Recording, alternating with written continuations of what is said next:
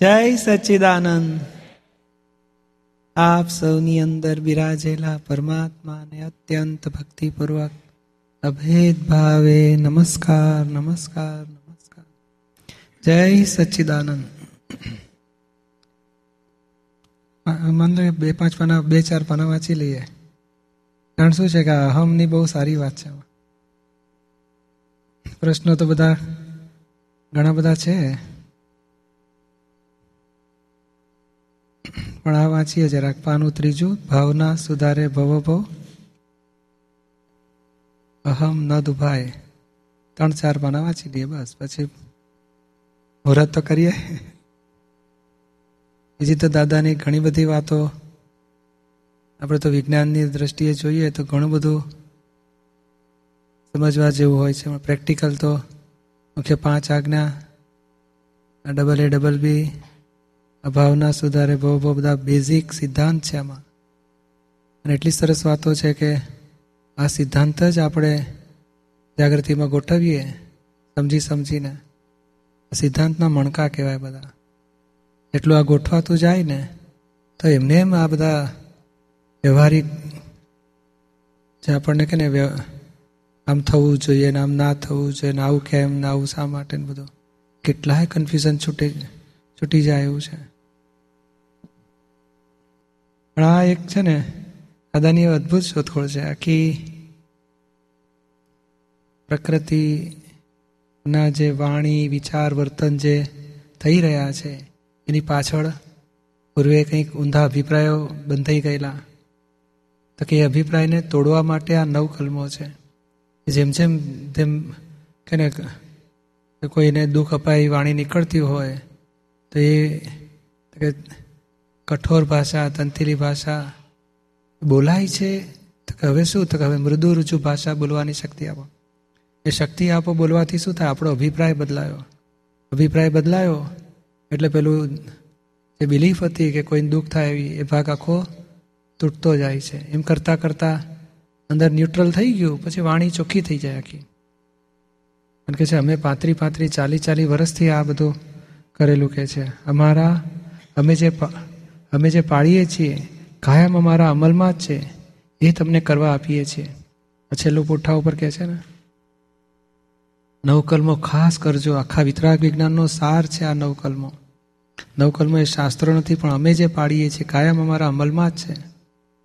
એટલી બધી સુંદર એમની શોધખોળ છે કે આ સીધું વર્તન કે વાણી કે વિચાર બંધ નહીં થાય. એની પાછળ માન્યતાનું રૂટકોઝ હતું. તો કે માન્યતાને તોડવા માટે નવી ભાવ ફેરફાર કરવા માટે નવા ભાવના આખી બતાડી દાદાએ.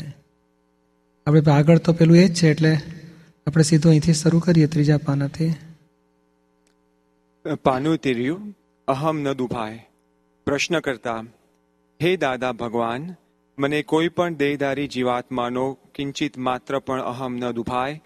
ન દુભાવાય કે દુભાવા પ્રત્યે ન અનુમોદાય. એવી પરમ શક્તિ આપો. મને કોઈ દેહધારી જીવાત્માનો કિંચિત માત્ર પણ અહમ ન દુભાય એવી સ્યાદવાદ વાણી, સ્યાદવાદ વર્તન અને સ્યાદવાદ મનન કરવાની પરમ શક્તિ આપો એ સમજાવો. પાના નંબર ચાર, દાદાશ્રી. અહમ ન દુભાય એ માટે આપણે સ્યાદવાદ વાણી માગીએ છીએ. એવી વાણી આપણને ધીમે ધીમે ઉત્પન્ન થશે. જે હું વાણી બોલું છું ને એ આ ભાવનાઓ, ભાવવાથી જ મને આ ફળ મળેલું છે. પ્રશ્ન કરતા, પણ આમાં કોઈનો અહમ ના દુભાવવો જોઈએ? તો એનો અર્થ એમ તો નથી થતો ને કે કોઈનો અહમ પોષવો? દાદાશ્રી, ના, એવો અહમ પોષવાનું નહીં. આ તો અહમ દુભાવવો નહીં એવું જોઈએ. હું કહું કે કાચના પ્યાલા ફોડી ના નાખશો. એનો અર્થ એવો નહીં કે તમે કાચના પ્યાલા સાચવજો. એ એની મેળે સચવાયેલા જ પડ્યા છે, એટલે ફોડશો નહીં.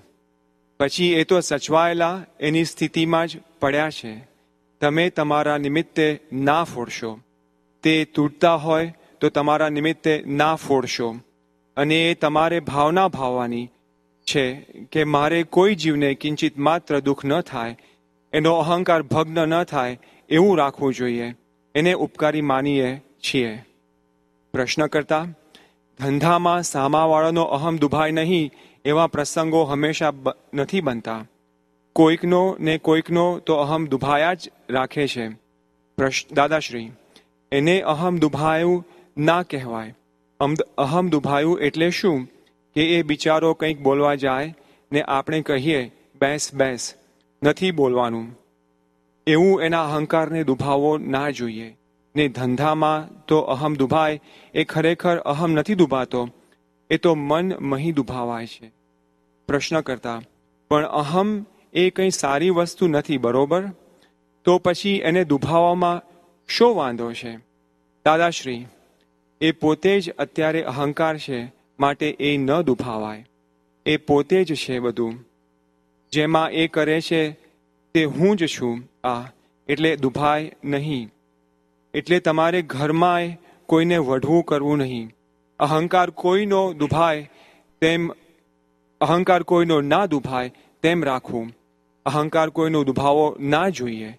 અહંકાર દુભાય તો જુદો પડી જાય માણસ. પછી ફરી ભેગો ન થાય. આપણે એવું કોઈને ના કહેવું જોઈએ. તું યુઝલેસ છે, તું આમ છે, તેમ છે. એવું ઉતારી ના પાડવું જોઈએ. હા, વઢીએ ખરા. વઢવામાં વાંધો નથી, પણ જે તે રસ્તે અહંકાર ના દુભાવવો જોઈએ. માથા પર વાગે તેનો વાંધો નથી, પણ એના અહંકાર ઉપર ન વાગવું જોઈએ. કોઈનો અહંકાર ભગ્ન ના કરવો જોઈએ. બહુ ઝીણી વાત છે આખી. આમાં અહંકાર પોષવાની વાત નથી, પણ દુભાવશો નહીં. સુખ ના આપવાની, સુખ ના અપાય તો કંઈ નહીં, પણ દુઃખ તો ના આપી શકે છે. પ્યાલા સાચવજો એવો અર્થ નથી. એની મેળે સચવાયેલા જ છે. તમે ફોડશો નહીં અથવા તો તમારા નિમિત્તે ફૂટે નહીં. એને ફૂટવાનો કાળ આવે તો ફૂટે ખરા. તમારા નિમિત્તે ફૂટે નહીં. કારણ નિયમ શું છે? ત્યારે શું કરી નાખશે? આપણો જો ભાવ બગડેલો હોય, તો પછી કુદરત આપણને નિમિત્ત બનાવે એના અહંકાર ભાંગવાનું. એટલે આપણા તરફથી ભાવના કરી નાખો કાયમ માટે. કોઈ જીવનો અહમ દુભાવો નથી, દુભાવા પ્રત્યે અનુમોદવો નથી દુભાવડાવો નથી. તો શું થાય કે આપણે કોઈના અહમ દુભાવામાં નિમિત્ત ન બનીએ ભવિષ્યકાળમાં? એટલે આખું એને કે આ ભાવના આમાં પહેલે જ પાને દાદા કહે છે, એને કે આ નવ કલમો છે તે વાંચવાની છે, આ કરવાની દવા નથી. આ ભાવના ભાવવાની દવા છે. આ વાંચ્યા કરજો, એનાથી તમામ પ્રકારના અંતરાય તૂટી જાય. એટલે આ કરવા આપણે શું કહે બસ દાદાએ કીધું આમ કરો કરો કરવા નથી. સમજો અને ભાવમાં રાખો. ઓટોમેટિક પછી આ આખી નવ કલમો દિવસમાં એક, બે, ત્રણ વખત બોલ બોલ કરો કે છે, સવાર, બપોર ને સાંજ. તો એ ભાવ તમારું નવું બીજ એવું પડે છે કે ભવિષ્યમાં આખો ફેરફાર થઈ જશે. વર્તન પછી આવીને ઊભું રહેશે. અને અહીંયા કહે ને કે અહમ એ પોતે જ અત્યારે અહમ છે. આજે કહે ને બેસ બેસ નથી બોલવાનું. તો વાણી વખતે પોતે એકાકાર હોય છે. હું બોલું છું અને હું સાચો છું, હું બરોબર બોલું છું એના અહંકાર ભળીને જ વાણી નીકળતી હોય છે. અને તે વખતે તું બંધ કરને ને. તેને સીધું, એટલે કોઈ પણ ક્રિયા વાણીની કે વર્તનની જે થઈ રહી છે, એમ પોતે ભળેલો જ છે, એકાકાર જ છે. અને એને સીધું અહંકારને હર્ટ થઈ જાય છે. તું બોલીશ નહીં. એટલે તરત જ અહંકાર હર્ટ થઈ જાય છે. અને એ દુભાયો ને, એટલે એના આત્મા દુભાયા બરાબર છે. એટલે આપણા આત્મા ઉપર ધૂળ નાખ્યા બરાબર છે. એટલે અહંકાર ના દુભાય અને આ બધા વેર, તું યુઝલેસ છે, તું આમ છે, તેમ છે, કોઈને ઉતારી ના પાડવું જોઈએ. ઘણા શું છે કે આખું આ વેર બંધાય છે અને પછી આપણને મોક્ષ જતા અંતરાય કરી શકે. એટલે એકે એક ને કે આ આ ભાવના ભાવવાથી ફેરફાર થતો જશે. પણ આપણે પેલો પૂર્વનો ભારે અહંકાર હોય ને તો બધાને કચડ કચડ થઈ જ જતું હોય છે. અને હવે આ બધું ફેરફાર લાવવા માટે, આ પુરુષાર્થ માટેની આ દવા છે આખી. પછી? અને મજૂર હોય એનોય તિરસ્કાર નહીં કરવો. તિરસ્કારથી એનો અહંકાર દુભાય.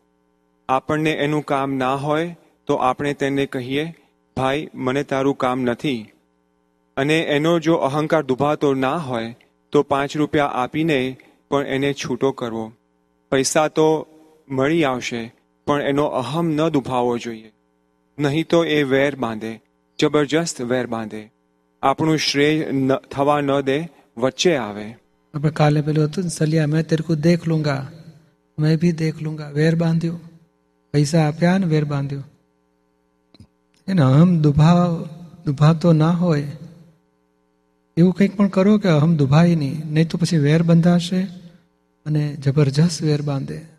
આપણું શ્રેય ના થવા દે વચ્ચે આવે પછી? બહુ ઊંડી વાત છે આ તો.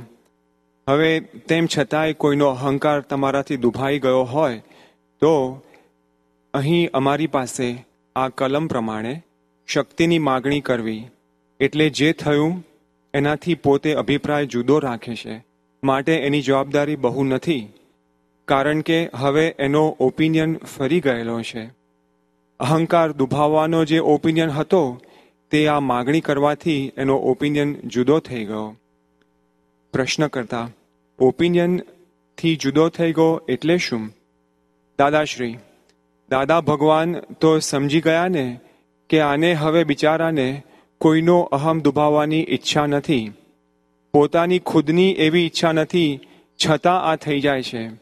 જ્યારે જગતના લોકોને ઈચ્છા સહિત થઈ જાય છે. એટલે આ કલમ બોલવાથી શું થાય છે કે આપણો અભિપ્રાય જુદો પડી ગયો? એટલે આપણે એ બાજુથી મુક્ત થઈ ગયા. બસ આખો અભિપ્રાય બદલાઈ જાય છે. આ છઠ્ઠી કલમ છે, ખોરાકમાં સાતમી કલમ છે, વાણી માટે પાંચમી કલમ. આ જીવનમાં બધા સાધુ, સાધ્વી, આચાર્ય, સંતો, મહંતો માટે કંઈ પણ સાંભળ્યું છાપામાં એટલે ચિત્રી મારીએ બુદ્ધિ જ છે. તો કે આ બધી એક એક કલમ એવી વસ્તુ છે કે આખો ભાવ ફેરફાર થઈ જાય છે. આખો અભિપ્રાય બદલાઈ જાય છે કે આપણા આજના વાણી વિચાર વર્તન એ ગયા ભાવના ડિસ્ચાર્જ સ્વરૂપે છે. આજે આપણે બીજ આ નાખ્યું. દાદાએ એવી કળા બતાડીને આખો બસો પંચ્યાસી ઉપરથી ત્રણસો સાહીઠ ડિગ્રીને સીધું બતાડી દીધું. એના જેવી વાત છે આ. છેલ્લામાં છેલ્લા ભાવ કે આ ઊંચામાં ઊંચું ભાવનાઓ છે અને એ બીજ તમારું પડશે તો એક બે અવતારમાં આખું મોક્ષ માર્ગમાં આપણે આગળ વધી શકીએ અને આ સંસાર છૂટી જાય આપણો. પછી? પાનું છ. પાનું છ. એટલે આ શક્તિ જ માગવાની. તમારે કશું કરવાનું નહીં. ફક્ત શક્તિ જ માગવાની. અમલમાં લાવવાનું નથી આ. પ્રશ્ન કરતા, શક્તિ માગવાની વાત બરાબર છે, પણ આપણે શું કરવું જોઈએ કે જેથી કરીને બીજાનો અહમ ન દુભાય? દાદાશ્રી, ના, એવું કશું કરવાનું નથી. આ કલમ પ્રમાણે તમારે બોલવાનું જ, બસ. બીજું કશું કરવાનું નથી. આપણે જે અહમ દુભાઈ દુભાઈ જાય છે એ ફળ ડિસ્ચાર્જમાં અવશ્ય આવેલું છે. અત્યારે થયું, એ તો ડિસાઇડેડ થઈ ગયું છે. એ અટકાવી શકાય નહીં. ફેરવવા જવું એ માથાકૂટ છે ખાલી. પણ આ બોલ્યા એટલે પછી જવાબદારી જ નથી રહેતી. પ્રશ્ન કરતા, ને આ બોલવું એ સાચા હૃદયથી હોવું જોઈએ? દાદાશ્રી, એ તો સાચા હૃદયથી જ બધું કરવું જોઈએ. અને જે માણસ કરે ને, એ ખોટા હૃદયથી ના કરે. સાચા હૃદયથી જ કરે. પણ આમાં પોતાનો અભિપ્રાય જુદો પડી ગયો. આ મોટામાં મોટું વિજ્ઞાન છે એક જાતનું. આ પ્રમાણે કરવાનું નહીં. તમારે તો આ નવ કલમો બોલવાની જ. શક્તિ જ માગવાની કે, દાદા ભગવાન, મને શક્તિ આપો. મારે આ શક્તિ જોઈએ છે. એ શક્તિ તમને પ્રાપ્ત થાય ને જવાબદારી મટી જાય. જ્યારે જગત કયું જ્ઞાન શીખવાડે છે? આમ ના કરો. અરે ભાઈ, મારે નથી કરવું, છતાં થઈ જાય છે. એટલે તમારું જ્ઞાન મને ફિટ થતું નથી. આ તમે કહો છો, તેનાથી આગળનું બંધ થાય નહીં અને આજનું રોકાય નહીં. તે બેવ બગડે છે. એટલે ફિટ થાય એવું હોવું જોઈએ. કેટલું સરસ. આખું આગળનું આપણું આ પાછલું બની જાય છે, એની પર જવાબદારી આખી મટી જાય. એવું આ નવ નવ કલમોની ભાવના છે. પછી? ભાવ પ્રતિક્રમણ તત્ક્ષણે જ. પ્રશ્ન કરતા, જ્યારે સામાનો અહંકાર દુભાવ્યો, ત્યારે એમ થઈ જાય છે કે આ મારો અહંકાર બોલ્યો ને? દાદાશ્રી, ના, એવો અર્થ કરવાની જરૂર નથી, નહીં. આપણી જાગૃતિ શું કહે છે આ? આપણો મોક્ષ માર્ગ એટલે અંતર્મુખી માર્ગ છે. નિરંતર અંદરની જાગૃતિમાં જ રહેવું અને સામાનું અહમ દુભાવ્યું તો તરત એનું પ્રતિક્રમણ કરી લેવું એ આપણું કામ. બસ આપણો આ પુરુષાર્થ અહીંયા આવી ગયો. એટલે આમાં બે ભાગ છે. ખરેખર બની જાય તો પ્રતિક્રમણ કરીને ધોઈ નાખજો. અને બન્યું નથી તો આપણે ભાવના કર્યા કરજો મારી ભાવના આવી છે. સ્યાદવાદ વાણી, સ્યાદવાદ વર્તન, સ્યાદવાદ મનન ઈચ્છું છું. અને કોઈનો અહમ ના દુભાય એવી ભાવના કરવાની છે પછી તો તમે પ્રતિક્રમણ તો આટલા બધા કરો છો, તેમાં એક વધારાનું. અમારે જો કદી કોઈનો અહમ દુભાવવાનું થયું હોય, તો અમે હવ પ્રતિક્રમણ કરીએ. એટલે સવારના પહોરમાં એવું બોલવું કે મન વચન કાયાથી, કોઈ પણ જીવને કિંચિત માત્ર પણ દુઃખ ન હો, એવું પાંચ વખત બોલીને નીકળવું અને પછી જે દુઃખ થાય છે, થાય તે આપણી ઈચ્છા વિરુદ્ધ થયું છે. એનું પ્રતિક્રમણ કરવાનું સાંજે. બસ આ આખો છે ને સવારે ઉઠીને આટલું કરવું અને સાંજે પછી જે જે ઈચ્છા વિરુદ્ધ બીજાનું દુઃખ અપાઈ ગયું હોય, બધાનું પ્રતિક્રમણ કરવું. પછી? પ્રતિક્રમણ એટલે શું? ડાઘ પડ્યો એટલે તરત ધોઈ નાખીએ. પછી વાંધો નહીં, પછી ભાંજગડશી પ્રતિક્રમણ કોણ ના કરે? જેને બેભાનપણું છે તે મનુષ્યો પ્રતિક્રમણ ના કરે. બાકી પ્રતિક્ર, પ્રતિક્રમણ તો મેં જેને જ્ઞાન આપ્યું છે, એ માણસો કેવા થયેલા છે? વિચક્ષણ પુરુષો થયેલા છે. ક્ષણે ક્ષણે વિચારનારા, બાવીસ તીર્થંકરોના અનુયાયીઓ વિચક્ષણ હતા. તે શૂટ ઓન સાઇટ જ પ્રતિક્રમણ કરતા હતા. દોષ થયો કે તરત જ શૂટ અને આજના મનુષ્યો એવું કરી શકશે નહીં, એટલે ભગવાને આ રાયશી, દેવશી, પાક્ષિક પર્યુષણમાં સંવત્સરી પ્રતિક્રમણ મૂક્યા. સ્યાદવાદ વાણી, વર્તન, મનન. પ્રશ્ન કરતા, હવે કોઈનો પણ અહમ ન દુભાય એવી સ્યાદવાદ વાણી, સ્યાદવાદ વર્તન અને સ્યાદવાદ મનન કરવાની શક્તિ આપો ત્રણ જરા સમજાવો. દાદાશ્રી, સ્યાદવાદનો અર્થ એવો કે બધા કયા ભાવથી, કયા વ્યૂ પોઈન્ટથી કહે છે એ આપણે જાણવું જોઈએ. પાના નંબર આઠ. પ્રશ્ન કરતા, સામાનો વ્યૂ પોઈન્ટ સમજવો એ સ્યાદવાદ ગણાય? દાદાશ્રી, સામાનો વ્યૂ પોઈન્ટ સમજીએ અને તે પ્રમાણે એનો વ્યવહાર કરવો, એનું નામ સ્યાદવાદ. એના વ્યૂ પોઈન્ટને દુઃખ ન થાય એવી રીતે વ્યવહાર કરવો, ચોરના વ્યૂ પોઈન્ટને દુઃખ ના થાય એવી રીતે તમે બોલો, એનું નામ સ્યાદવાદ. સામાના વ્યૂ પોઈન્ટને સમજીએ અને એ પ્રમાણે એનો વ્યવહાર કરવો. એનું નામ સ્યાદવાદ. એના વ્યૂ પોઈન્ટને દુઃખ ના થાય એ રીતે વ્યવહાર કરવો. ચોરના વ્યૂ પોઈન્ટને દુઃખ ના થાય એવી રીતે તમે બોલો કે છે. તીર્થંકરોની ટોપમોસ્ટ સ્યાદવાદ કહેવાય. કારણ કે અમારી સ્યાદવાદ હોય ચાર ડિગ્રીની કમી કે છે. પણ આખું આ સામાના વ્યૂ પોઈન્ટને અને દરેક માણસ એના વ્યૂ પોઈન્ટથી એને એમ જ દેખાતું હોય તો હું જે કરી રહ્યો છું, કહી રહ્યો છું, વિચારી રહ્યો છું, વર્તી રહ્યો છું, એ સત્ય જ છે. હવે એના સત્ય, માન્યતાવાળું સત્ય છે. તો વાસ્તવિકતામાં શું હિતાહિત છે એને ખબર નથી, પણ છતાં આપણે એને દુભાવવા માગતા નથી. અને ખોટું પણ કહેવા માગતા નથી, પણ છતાં એનું અસત્ય છૂટે અને સત્ય પામે, તો એ કેવી રીતે કેવું તો કે ત્યાં આખી સ્યાદવાદ વાણી આવે છે. અને માં થોડી દાદાની આ ચોર જોડે કેવી રીતે વાતચીત કરી, એ આખો એક સિમ્પલ દાદાનો દાખલો મળે છે આમાં. પછી આગળ. આ અમે વાત કરીએ તે મુસ્લિમ હોય કે પારસી હોય, બધાને એક સરખું જ સમજાય. કોઈનું પ્રમાણ ના દુભાય કે પારસી આવા છે કે સ્થાનકવાસી આવા છે, એવું દુઃખ થવું ના જોઈએ. પ્રશ્ન કરતા, અહીં તો કોઈ ચોર બેઠો હોય, એને આપણે કહીએ કે ચોરી કરવી એ સારું નથી, તો એનું મન તો દુભાય જ ને? દાદાશ્રી ના, એવું નહીં કહેવાનું. આપણે એને કહેવું જોઈએ કે ચોરી કરવાનું ફળ આવું આવે છે. તને ઠીક લાગે તો કરજે. એવું બોલાય. એટલે વાત રીતસર બોલવી જોઈએ. તો પેલો સાંભળવાય તૈયાર થાય. નહીં તો પેલું તો એ સાંભળશે જ નહીં અને ઉલટો તમારો શબ્દ નકામો જશે.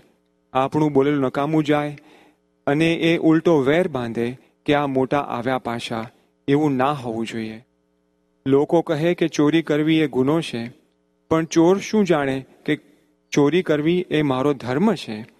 અમારી પાસે કોઈ ચોરી, ચોરને તેડી લાવે તો અમે એને ખભે હાથ મૂકી ખાનગીમાં પૂછીએ કે, ભાઈ, આ બિઝનેસ તને ગમે છે? પસંદ પડે છે? પછી એ પછી એ એની બધી હકીકત કહે, અમારી પાસે એને ભય ન લાગે. માણસ ભયને લીધે જૂઠું બોલે છે. પછી એને સમજાવીએ કે આ તું કરે છે, તેની જવાબદારી શું આવે છે? તેનું ફળ શું છે? તેની તને ખબર છે? અને તું ચોરી કરે છે? એવું અમારા મનમાંય ના હોય. એવું જો કદી અમારા મનમાં હોય, તો તેના ઉપર અસર પડે. દરેક પોતપોતાના ધર્મમાં છે. કોઈ પણ ધર્મનું પ્રમાણ ન દુભાય. એનું નામ સ્યાદવાદ વાણી. સ્યાદવાદ વાણી સંપૂર્ણ હોય. દરેકની પ્રકૃતિ જુદી જુદી હોય. તોય સ્યાદવાદ વાણી કોઈની પણ પ્રકૃતિને હરકત ના કરે, પ્રશ્ન કરતા, સ્યાદવાદ મનન એટલે શું? દાદાશ્રી, સ્યાદવાદ મનન એટલે વિચારણામાં, વિચાર કરવામાં કોઈ ધર્મનું પ્રમાણ ન દુભાવવું જોઈએ. વર્તનમાં તો ના જ હોવું જોઈએ, પણ વિચારમાંય ન હોવું જોઈએ. બહાર બોલો એ જુદું અને મનમાં પણ એવા સારા વિચાર હોવા જોઈએ કે સામાનું પ્રમાણ ન દુભાય એવા. કારણ કે મનના જે વિચારો હોય છે એ સામાને પહોંચે છે. તેથી તો આ લોકોના મોઢા ચડેલા હોય, કારણ કે તમારું ત્યાં પહોંચીને અસર કરે. પ્રશ્ન કરતા, કોઈના પ્રત્યે ખરાબ વિચાર આવે તો પ્રતિક્રમણ કરવું? દાદાશ્રી, હા, નહીં તો પછી એનું મન બગડે. અને પ્રતિક્રમણ કરો તો એનું મન બગડેલું હોય તોય સુધરી જાય પાછું. કોઈનું ખરાબ કે એવું તેવું વિચારાય નહીં. કશું જ કરાય નહીં. સબ સબકી સંભાળો. પોત પોતાનું સંભાળો. બસ. બીજી કોઈ ભાંજગડ નહીં. આપણે અહીંયા પૂરું કરીએ હવે તો. કોઈનો અહમ ના દુભાય, એનું ધર્મનું પ્રમાણ ના દુભાય, એ લેવલે છેવટે બધાએ પહોંચવું પડશે. આજે કોઈ એને ફલાણા ધર્મવાળા આવા છે, કે ફલાણા ફલાણી જ્ઞાતિવાળા આવા છે અક્ષરે કોઈનો આંખો બોલાય નહીં. એથી આ એક પાનું વાંચી લઈએ આમાં ધર્મનું પ્રમાણની વાત. નવમા પાને છે. ધર્મનું પ્રમાણ ન દુભાય. પ્રશ્ન કરતા, હે દાદા ભગવાન, મને કોઈ પણ ધર્મનું કિંચિત માત્ર પણ પ્રમાણ ન દુભાય, ન દુભાવાય કે દુભાવવા પ્રત્યે ન અનુમોદાય, એવી પરમ શક્તિ આપો. મને કોઈ પણ ધર્મનું કિંચિત માત્ર પણ પ્રમાણ ન દુભાવાય. એવી સ્યાદવાદ વાણી, સ્યાદવાદ વર્તન અને સ્યાદવાદ મનન કરવાની પરમ શક્તિ આપો. દાદાશ્રી, કોઈનું પ્રમાણ ન દુભાવવું જોઈએ. આ કોઈ ખોટો છે, એવું ન લાગવું જોઈએ. આ એક, એ પણ સંખ્યા કહેવાય કે ના ના કહેવાય? પ્રશ્ન કરતા, હા. પાના નંબર દસ. દાદાશ્રી, તો બે એ સંખ્યા કહેવાય કે ના કહેવાય? પ્રશ્ન કરતા, હા, કહેવાય. દાદાશ્રી, તો આપણા સો વાળા શું કહે? અમારું સાચું, તમારું ખોટું, એવું ન કહેવાય. બધાનું સાચું છે. એકનું, એકના પ્રમાણમાં, બેનું, બેના પ્રમાણમાં, દરેકનું, એના પ્રમાણમાં સાચું છે. એટલે દરેકનું જે સ્વીકાર કરે છે, એનું નામ સ્યાદવાદ.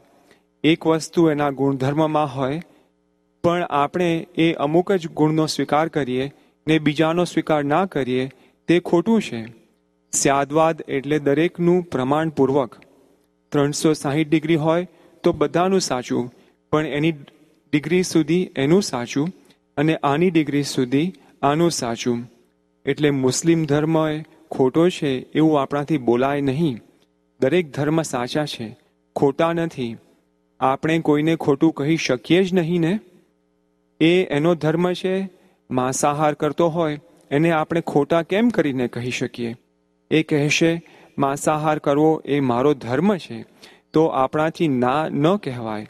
એ એમની માન્યતા છે, બિલીફ છે એમની. આપણે કોઈની બિલીફ તોડી ના શકીએ. પણ આપણા માણસો જો માંસાહાર કરતા હોય, તો આપણે એમને કહેવું જોઈએ કે, ભાઈ, આ સારી વસ્તુ નથી. પછી એને કરવું હોય, તેને આપણાથી વાંધો ના ઉઠાવાય. આપણે સમજાવવું જોઈએ કે આ વસ્તુ હેલ્પફુલ નથી. સ્યાદવાદ એટલે કોઈ ધર્મનું પ્રમાણ ન દુભાય. જેટલા પ્રમાણમાં સત્ય હોય, એટલા પ્રમાણમાં સત્ય એને કહે અને બીજા જેટલા પ્રમાણમાં અસત્ય હોય, તેને અસત્ય પણ કહે. આનું નામ પ્રમાણ દુભાવે નહીં. ક્રિશ્ચિયન પ્રમાણ, મુસ્લિમ પ્રમાણ, કોઈ પણ ધર્મનું પ્રમાણ દુભાવવું ના જોઈએ, કારણ કે બધા ત્રણસો સાહીઠ ડિગ્રીમાં જ આવી જાય છે. Real is the centre and all these are relative views સેન્ટરવાળાને માટે રિલેટિવ વ્યૂ બધા સરખા છે. ભગવાનનું સ્યાદવાદ એટલે કોઈને કિંચિત માત્ર દુઃખ ન થાય, પછી ગમે તે ધર્મ હોય. એટલે એ સ્યાદવાદ માર્ગ એવો હોય, દરેકના ધર્મનો સ્વીકાર કરવો પડે. સામો બે ધોલ મારે, તે પણ આપણે સ્વીકાર કરવો જોઈએ, કારણ કે જગત આખું નિર્દોષ છે. દોષિત દેખાય છે, એ તમારા દોષે કરીને દેખાય છે. બાકી જગત દોષિત છે જ નહીં, અને તે તમારી બુદ્ધિ દોષિત દેખાડે છે કે આણે ખોટું કર્યું. સાદવાદ કોઈ કે ને સેન્ટરનું, રિયલ ઇઝ ધ સેન્ટર અને all these are relative views. અને કોઈ વ્યૂ પોઈન્ટને ખોટો ના કહે અને છતાંય પોતાનું સેન્ટર છોડ્યું ના હોય, બધા વ્યૂ પોઈન્ટને એક્સેપ્ટ કરે. છતાં સરખાઈ નથી કહેતા. આ અમુક ડિગ્રીએ સાત લેવલે છે, આ અમુક ડિગ્રીએ કરેક્ટ છે. અને એવી રીતે આખું સ્યાદવાદ તીર્થંકરોની વાત છે આખી. આ સ્યાદવાદ કોઈ દાડો પોતે ચૂક્યા નથી. કોઈ ધર્મની બિલીફને તોડે નહીં. કોઈની બિલીફ તોડીએ નહીં કે છે, તોડી ના નાખીએ. અને એની, એ લોકોની માન્યતા છે ને, આવું કરવું એ. અને એ માન્યતાને આપણે તોડીએ, તો એનો ધર્મનું પ્રમાણ દુભાવ્યું કહેવાય. હું ચોર છું અને ચોરી કરવો મારો ધર્મ છે. આ સૂક્ષ્મ લેવલે આ અર્થ થાય કે અહંકાર અને આ એનું પ્રમાણ અરે ધર્મનું પ્રમાણ. હા એને તો આપણે સમજણ પાડી શક્યા હિતાહિત શું છે, જોખમ શું છે. પછી એની પર ડિસિઝન લેવાનું રહ્યું કે તારે ચાલુ રાખવું છે કે છોડી દેવું છે? છૂટી જવું છે? એ કે મારે છૂટવું છે તો પછી એને ચોરીમાંથી છૂટવાના બધા રસ્તા બતાડી શકાય. અથવા આ ખોટું કરે છે બંધ કરી દે. તો કે એ બની નહીં શકે. કારણ વર્તન એના હાથમાં જ નથી. વર્તન એ કંટ્રોલ, કંટ્રોલમાં લાવી પણ શીખાશે નહીં. એટલે આખું આ દાદાની બહુ જ અદ્ભુત વસ્તુ છે આપણે ફરી સ્ટડીમાં લઈશું ભવિષ્યમાં. ત્યારે આપણે આને પૂરું કરીએ. આપણા પ્રશ્ન લેતા જઈશું. આપણે મહાત્મા આ લેવલે પહોંચવું છે. અહંકાર દુભાય નહીં, ધર્મનું પ્રમાણ દુભાય નહીં. આ છાપાઓમાં અને ન્યૂઝ ચેનલોમાં ને બધા જાત જાતના આવ્યા ફલાણા ધર્મનું આમ ને ફલાણું આમ ને વ્યક્તિઓનું આમ. તો આપણે તરત મય અવળું ચિત્રી મારે કે, હે, આણે આવું કર્યું? તો ના, એ ભરેલો માલ છે, શુદ્ધાત્મા જુદો એ આપણે પાંચ આજ્ઞાની જાગૃતિ સાથે જ દરેક વ્યવહારને આપણે અંદર સમજવો જોઈએ. નહીં તો એ અહંકાર કે ધર્મનું પ્રમાણ એ માણસની જીવોની વિરાધના થઈ જાય એવું બન્યા જ કરશે. અને આપણે એ લાવવા માગતા નથી કે આપણે કોઈનું અવળું વિચારીએ, ચિતરીએ એટલે આપણને એના આત્માને ફોન પહોંચે છે. છોટે પોતાના આત્મા ઉપર આવરણ આવે છે. એટલે આખું આ ખૂબ સ્ટડી કરવા જેવી વસ્તુ છે. સ્યાદવાદ, અનેકાંત, આ બધું ધર્મનું પ્રમાણ અહંકારનું પ્રમાણ ન દુભાય એ બધું. સામાયિક લઈએ અત્યારે? સામાયિક હવે અહંકાર દુભાઈ ક્યાં ક્યાં જુઓ? હું સાચો છું એટલે બધાના અહંકાર દુભાઈ જ નાખે. આ રીતે ખોટો પેલો, આ રીતે ખોટો પેલો, આ રીતે ખોટો. એટલે કોઈને આપણે દુઃખ અપાય છે, એના જ પ્રતિક્રમણો લઈશું. એટલી રીતે બીજાને દુઃખ અપાય છે આપણાથી. અહંકાર દુભાવો અને ધર્મનું પ્રમાણ દુભાવો. અને આપણે એક વસ્તુ તો ખાસ કરવા જેવી છે કે આપણે કોઈ ધર્મવાળાનું આખું બોલાઈ જતું હોય છે આ બધું. છાપાઓ વાંચીને કે ન્યૂઝો સાંભળીને કે આતંકવાદની વાત ને પછી પેલું આ પાકિસ્તાન ને ટેરરિસ્ટ ને, મતલબ મિડલ ઇસ્ટ ને પછી કહેશે અમેરિકાવાળા ને, રશિયાવાળા ને.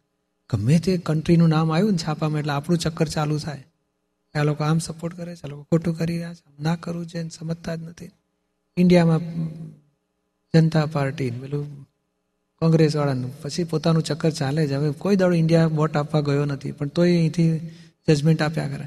આ રાજ ચલાવતા આવડતું ખોટું કરે છે. આ લોકોએ ના કરવું છે. સોનિયા ગાંધી આમ કરવું છે. ફલાણે આમ કરવું છે. હા આખો દાડો બોલો, કેમેરા બહાર ફરતો હોય આમ તો છાપા વાંચી વાંચી શોધી શોધી અને પછી રાગદ્વેષ કર્યા કરે. લોકોના ઓપિનિયનો વાંચી વાંચીને પછી કે આ બરોબર લખે છે, આ ખોટું લખે છે અને આમ ના કરવું છે, આમ કર. આ આપણે ગામની પંચાયતમાંથી પોતાના આત્માનું ક્યારે કરીશું? એટલે આવા બધા દોષો બહુ થતા હોય છે. આ નાના પ્રક ઝીણી ઝીણું કહીને કે ઘણા બે જણા નહીં ચાર જણા ભેગા થાય એટલે ચર્ચા ચાલુ થાય. રિલાયન્સ વાળાને કહે ને કે આ લોકો રમતો રમે છે. એમ કરીને પછી ચક્કર ચલાવે ભાઈ. કલાક સુધી ચાલુ થાય બે જણાની ચર્ચા. કશું પલ્લે પડે? નહીં, ને આખું કોઈકને માટે અવળું વિચરી મીટી નાખીએ છીએ આખો દાડો આ બધું waste of time waste of energy ને કેટલું મોટું આવરણ લાવીએ છીએ આપણે. પારકી પંચાયત માટે આ બધું થયા જ કરતું જાય. કે આ રીતે પેલા નહીં છાપામાં છે કે પત્ની અને પ્રેમીએ પતિનું કાટલું કાઢી નાખ્યું. તો એમાંય ચક્કર ચાલે કે આ ઇન્ડિયામાં બગડી ગયું. પેલા માણસો આવું કરે છે, ખોટું કહેવાય. પેલા બાનમાં પૈસા માગ્યા છોકરાને ઉપાડી ગયા. એટલે જેટલા સમાચાર આવ્યા ને એમાં તો એટલું બધું ઊંધું ચિત્રી મારીએ છીએ આપણે. એ છૂટે તો સારું ઘણા લોકો તો કહે છે, અમે ટીવી બંધ કરી દીધું છાપાએ બંધ કરી દીધા. ઓછી ઉપાધિ એટલી. દેખવું પછી દાચવું એની કરતાં બંધ કરી દો તો સારું પણ આ બધું આજ સુધી બધા ચિત્રી ચિત્રીને બધા આત્મા આવરણ આવતા જ હોય છે. હવે વ્યક્તિઓનું, આ તો જેને લેવા દેવા નથી, એવી વ્યક્તિઓનું પણ ચિતરતા હોઈએ છીએ. અને કુટુંબની વ્યક્તિઓ, પછી મહાત્માઓ માટે, પછી સેવા માટે. હવે આપણે આ નવું સર્કલ થાય ને ત્યાં રાગદ્વેષ શરૂ થઈ જાય. આપણે ભાઈ આ ના ના, આ કામ હા પહેલાં તો ઉપાધિ કરાવશે. આપણે કંઈ કેવું જ નહીં, એને કરવું તો કરશે. હું ના હાથ ગાલું. તરત કહેશે, પેલી આવી છે, પેલો આવો છે, પેલા આમ કરશે, પેલો આમ કરશે. કોને માટે ચિતરવાનું બાકી રાખ્યું હશે આપણે? અને એ જ વસ્તુ આપણી પ્રગતિનું. પણ કહે કોઈ પણ વાક્ય આપણું નીકળ્યું કે સાંભળ્યું તો આપણને તરત શુદ્ધ કરી નાખતા આવડવું છે. રાગદેશવાળા શબ્દો તો વ્યવહારમાં આયા કરશે. આપણે ભૂસી નાખતા આવડવું છે. ને એ ચોખ્ખું કરવું ને એ જ આપણો ધ્યેય છે, ક્ષણે ક્ષણે એ ચોખ્ખી કરવા માગીએ છીએ કે કોઈ વ્યક્તિ માટેના નેગેટિવ કોઈ વ્યક્તિ માટેનું એ નેગેટિવ ઊભું થયું ને, એટલે એના આત્માને ઘા માર્યા બરાબર છે. એટલે આપણા આત્મા ઉપર આવરણ લાવ્યા બરાબર છે. તે લેવલ સુધી આપણે ચોખ્ખું કરવું છે આપણે. ના કોઈ માટે અવળો ભાવ ના થવો જોઈએ. ગમે તે વાંકી વાત હોય તો આપણે પોઝિટિવ લેતા આવડવું જોઈએ. અને આપણી પાસે આ શુદ્ધાત્માની દ્રષ્ટિ છે, પ્રકૃતિનો ભરેલો માલ નીકળે છે. ફાઇલ નંબર એકને અસરો પહોંચે છે. હું આમાં જુદો છું. કેટલી બધી આપણી પાસે સમજણોનું વિજ્ઞાન ખુલ્લું થયું છે. આપણે આ પાંચ આજ્ઞાની સમજણો, ડબલ બી, ડબલ એ બધી સમજણો ગોઠવી, ધીમે ધીમે નિર્દોષ જોવાની દ્રષ્ટિ ગોઠવીએ છીએ આપણે. એટલે અહંકાર કોઈની ભૂલ કાઢવી ને એટલે અહંકારની ભૂલ કાઢવી. અહંકાર એટલે એના આત્માની ભૂલ કાઢ્યા બરાબર છે. અહંકાર એટલે વિભાવ દશા છે આત્માની. જેમ દારૂ પીધેલો શેઠ હોય અને પ્રેસિડેન્ટ આપણે કહે ને પ્રેસિડેન્ટની ભૂલ કાઢવું બાકી સેઠની તો સારી વસ્તુ છે. શેઠ એ જ પ્રેસિડેન્ટ છે. પણ આજે દારૂ પીધેલો છે માટે પ્રેસિડેન્ટ શું બોલે છે? પણ ગઈ દારૂ ઉતરશે તો શેઠનો શેઠ જ છે. એવો અહંકારે દારૂ પીધેલો શેઠ છે. બાકી છેવટે આત્માનો આત્મા જ છે. આત્મા પીતો નથી, પણ આ સંજોગોનું દબાણ ઊભું વિભાવ ઊભો થયો છે. વિભાવથી અહંકાર ઊભો થયો છે. અહંકારની ભૂલ કાઢવી ને એટલે આત્માને આત્માની ભૂલ કાઢો એટલે દાદા ભગવાનની ભૂલ કાઢો, સિમંદર સાહીની ભૂલ કાઢો, એના જેવું પહોંચે છે બધું. એટલે આપણે આ કોઈના અહંકારને, કારણ કે છે ને એ અહંકાર એ પોતે જ છે. પોતે હું એ અહંકાર રૂપે વર્તે છે. એટલે આત્માને જ આત્મા એની, એને દબાણથી ઊભું થઈ ગયું છે. એટલે એનો દોષ નથી. એ જાણી જોઈને પોતે થયો નથી, પણ આવી પડ્યું છે ને અને આ દ્રષ્ટિ રાખવામાં કે એને આત્મા રૂપે જુઓ, અને પ્રકૃતિ છે, ભરેલો માલ છે, ખાલી થાય છે. દોષી જ જોવું નથી આપણે. ગુનેગાર જોવા નથી. તો જ તો એ જો જાગૃતિ નહીં આવે ત્યાં સુધી સ્યાદવાદ ઊભું જ નહીં થાય. અનેકાંત સ્યાદવાદ. કલ્યાણનું કામનો મોટા મોટો આધાર દ્રષ્ટિની પ્યોરિટી છે. હજુ બીજા દોષિત દેખાયા કરે છે ને આ ખોટું કરે એટલે કરતા દેખાયા કરે છે શુદ્ધાત્મા ચૂકી જઈએ છીએ ત્યાં સુધી આ બધા દોષો ને લઈને આપણી પ્રગતિ રૂંધાઈ જાય છે.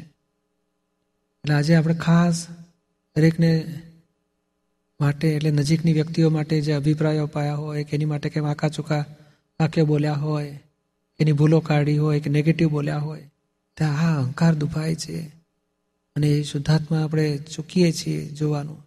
એ દ્રષ્ટિ ગોઠવીને ખાસ પ્રતિક્રમણે કરવા માગીએ છીએ ને દ્રષ્ટિ એવી રીસેટ કરવા માગીએ છીએ કે ફરી કોઈ પણ વ્યવહારની વાતો થાય ને તો કોઈ જે પેલા પોલીસ ઓફિસર દેખ્યા, પછી ખબર પડી કે પોલીસ કમિશનર છે, તો વાત તો બદલાઈ ગઈ ને આખી. પાણી બદલાઈ જાય, વિનય ઉત્પન્ન થઈ જાય.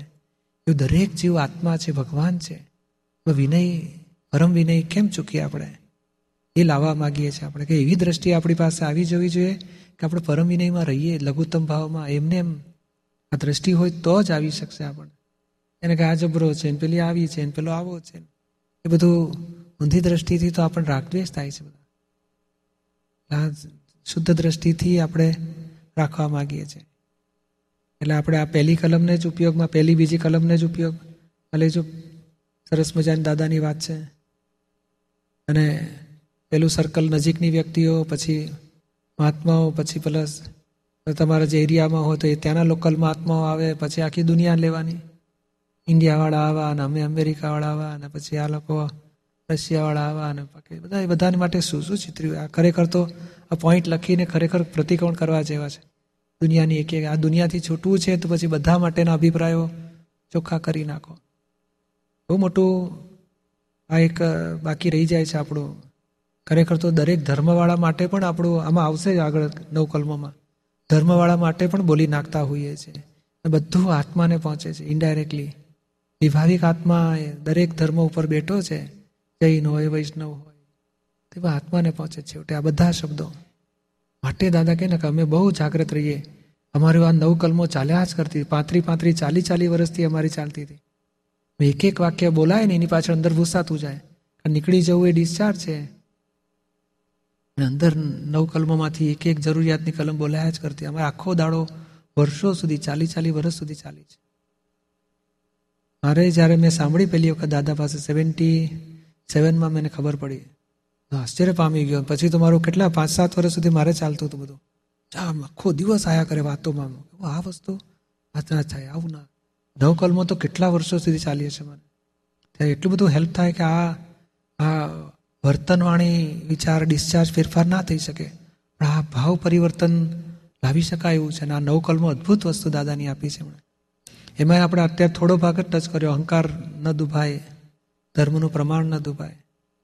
અને આ બધી વસ્તુ આ દોષના સ્વરૂપને ઓળખીશું નહીં, તો પછી પ્રગતિનું પણ કોઈ સ્કોપ નથી રહેતો આપણને.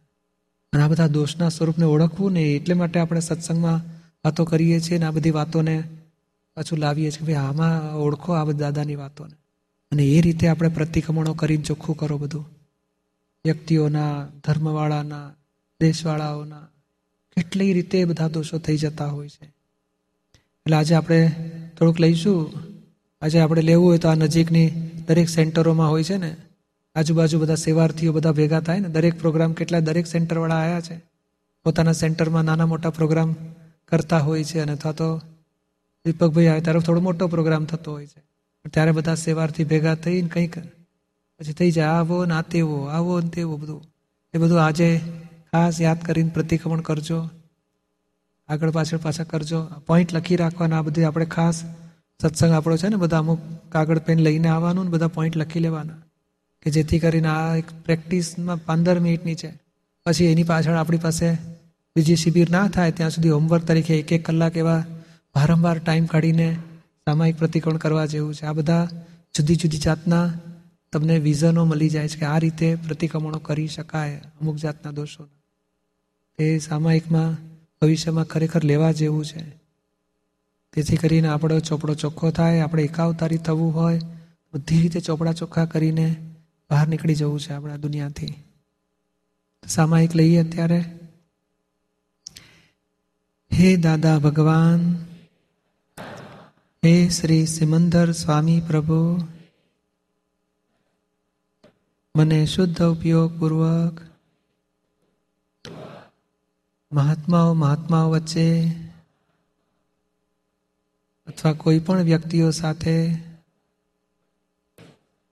કંઈ પણ અહંકાર દુભાય, એવા વાણી, વિચાર, વર્તન થયા હોય, તે સર્વ દોષોને સામાયિકમાં જોવાની શક્તિઓ આપો.